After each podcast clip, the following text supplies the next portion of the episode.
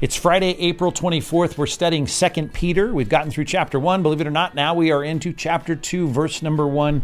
Here is our passage for the day. So grab your Bibles or just look up here at the screen and we've got it here in front of us. Remember where we've been here? We've been talking about written prophecy, even though we've got this phrase here, spoke from God. The context, of course, as you remember, was those written scriptures that we've been dealing with. And it says that's not produced by the will of man.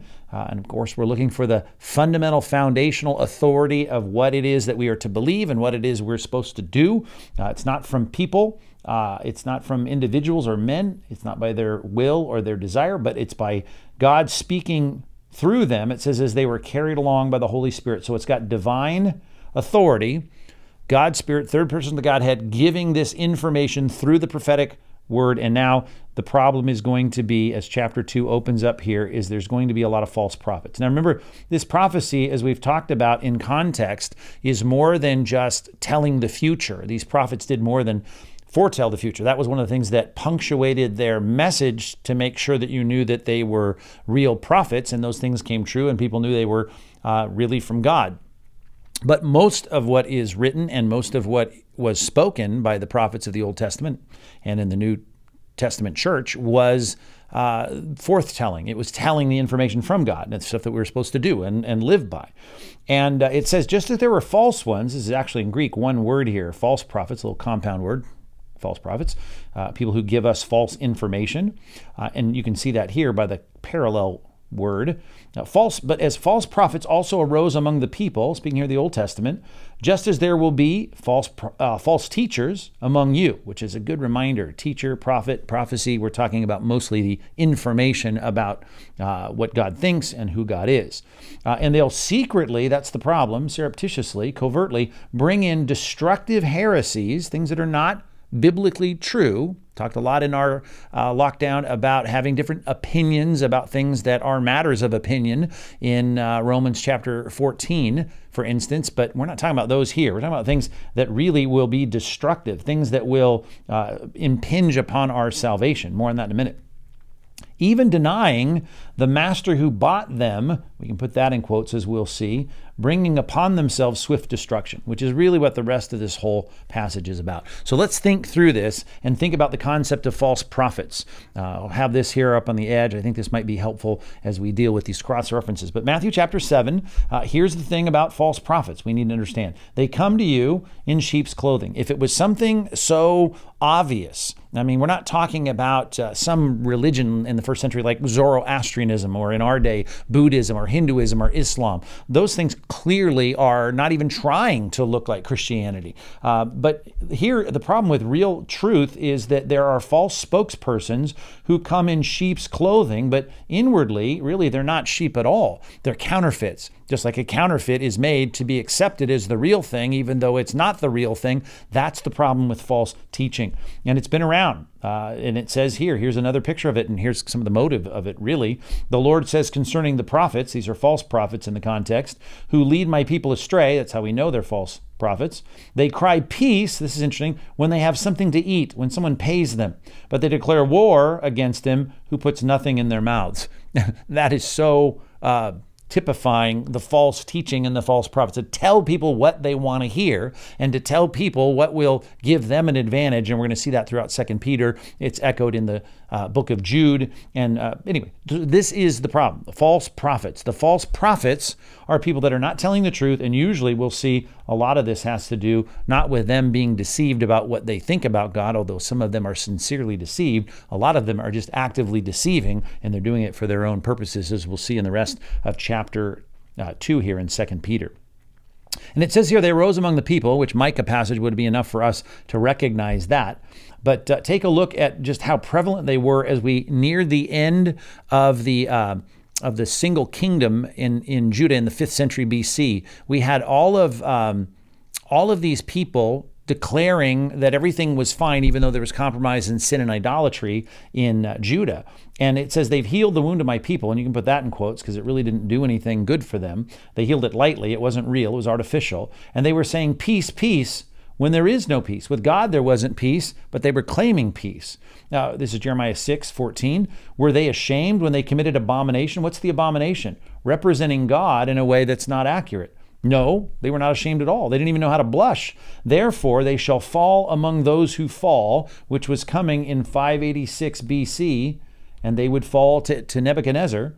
At, a, at that time, I will punish them, and that's the time, 586 BC, and they will be overthrown, says the Lord. So the false prophets were the ones that were speaking the, tr- uh, the trying, representing uh, God, claiming to speak the truth, and in fact, they were speaking whatever was convenient. And that's the problem with false teachers, and they were among the people.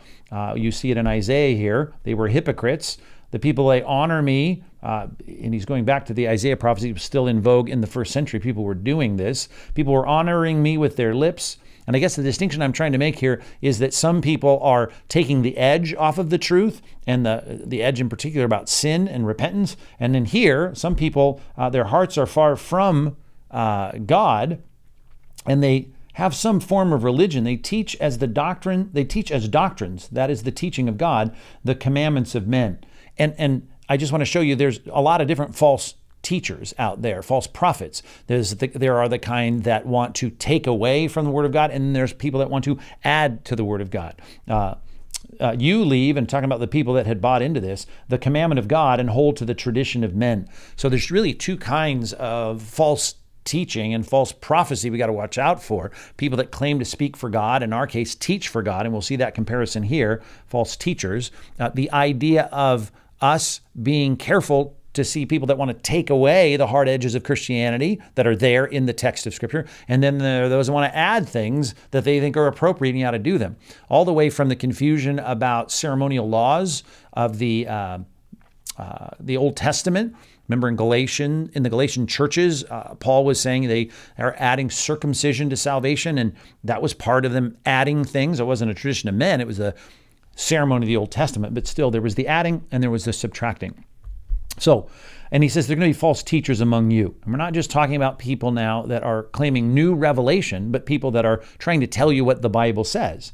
And um, it's going to be a problem. And here's what the Bible says, still using the word prophet, mostly as a uh, statement of forthtelling, not foretelling. Uh, and he speaks of a time that's coming near the end. They'll deliver you up to tribulation uh, and put you to death, and you'll be hated by all nations on uh, on the count of my name. Matthew 24 9.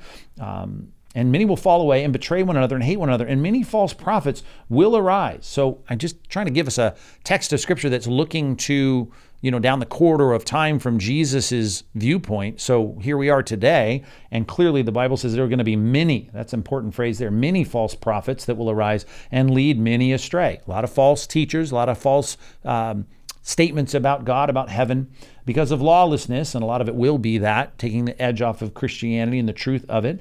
Um, because of lawlessness will be increased, it says the love of many will grow cold. So you've got a lot of bad things happening by the effect of false teaching, and it's going to be in the church.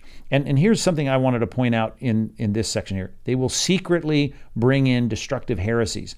It's always surreptitious. I use the word uh, covert, it's clandestine, it's something that is not meant to be um, you know, uh, it's not obvious on the face of it. Not people getting up and saying Jesus is, you know, terrible or God is, you know, uh, a pumpkin or, you know, whatever. To be saved, you've got to, you know, put your finger in your ear. There's nothing obvious about these. These are things that use biblical phrases and terms. I was talking to my daughter the other night about uh, uh, cultic theology, and, and she's talking about how so often they just use the same words. And of course they do. They just have completely different meanings for them. And you press further, you get under the surface, and you see and hear some of that. Uh, Jude chapter 3, I just want to show show this aspect of it being so subtle. Uh, it says, I was eager to write to you about our common salvation. And I add this passage here to your attention, call it to your attention, because that's the problem destructive heresies. It something that he wanted to talk about that we are saved, but he said he found it necessary. Why? Because there's certain things being taught that are going to impinge upon whether we have a common salvation or not. That's what we call heresy, something that's crooked, something that is not proper, it's not biblically accurate. Not about third or tertiary uh, issues, secondary or, or, or uh, tertiary issues, but about uh, primary importance matters of what it is to be saved, who is God, who is Christ. He said, I had to write to you, appealing to you to contend for the faith that was once for all delivered to the saints. It's been clearly codified in scriptural writing. For certain people have crept in unnoticed, and that's the part here who have long ago been designated for this condemnation, ungodly people who pervert the grace of God, and this is so common, taking the edge off of Christianity, into sensuality and deny our only Master and Lord Jesus Christ. So the destructive heresies being secretly brought in to the church, I just want you to know we need to recognize it will be camouflaged, it will not be easy to identify, and that's a big part of the problem with false teaching in general. Uh, take a look at this phrase, and I know this gives people a lot of pause. If you actually go back to this text here, it talks about uh, they deny our only master and Lord, and you're saying, okay, well, they're false teachers. So these certain people denying our master and Lord, well, that kind of separates them into a different camp. But the wording here in our passage, they deny the master who bought them. And I said as I read this through a couple of minutes ago, uh, we got to put that in quotations. Why? Because there's an aspect in which these folks are not just out there in a in a church down the street or a synagogue down the street in the first century. These people rise up among us. And I want to talk about the concept of being bought. Um, the, the picture of the first concern about false prophets among the people of God, where when the people were bought, they were redeemed out of the land of Egypt by God. It's called redemption. He redeemed them and he redeemed them physically. Now all of a sudden you've got people that are physically redeemed whose heart is not right before God and they rise up to teach false things. And that's the first warning here we get about false prophets in Deuteronomy chapter 18, at least the classic text. But the prophet who presumes to speak a word in my name, they're claiming to be mine and my spokespersons, uh, that I have not commanded him to speak, or who speaks in the name of other gods. Uh, of course, that one's easier to uh, understand, although they're in the community of that traveling band of people in the wilderness. He says, uh, if you say in your, your heart, how may we know that the word of the Lord is not how will how may we know the word that the Lord has not spoken? Right? How how's it, how does that the case? Well, when a prophet speaks in the name of the Lord, if the word does not come to pass or come true, then that word is uh, then he says that is a word that the Lord has not spoken. Uh, the prophet has spoken presumptuously. You need not be afraid of him. So there's a lot of people that are speaking in the name, presuming presumptuously. Don't be afraid of him. He's not a real teacher. Well, they're in the band. Of, they're not in Egypt listening to some, you know, philosopher in Pharaoh's court. They're out there in the body of the redeemed people, physically in that redeemed group of people. Doesn't mean they're right with God, but they're in the redeemed group. Paul warned about this too in Acts chapter 20 he's saying goodbye to the Ephesian elders after three years there. He says, Pay careful attention. Look at this passage, verse 28. To yourselves and to all the flock, in which the Holy Spirit has made you overseers. These are the pastors of the church. To care for the church of God, which he obtained with his own blood. He said, okay, now the church, there's a real church within a church that are the people that he actually has purchased with his own blood. But the visible picture of the redeemed people, bought by God, is that that that group you could go to and see assembled to worship.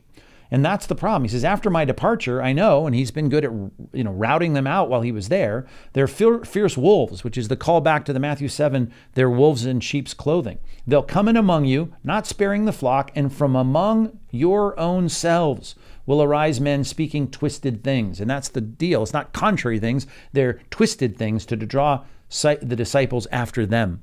They have a picture in their minds of a church that is there in Ephesus, and they say, well, there's the church, there's the people, these are the redeemed people, like the redeemed people in the desert, but there are people that are not real. They're not real Christians. They're denying by the twisting of the teaching the master that bought them, quote unquote.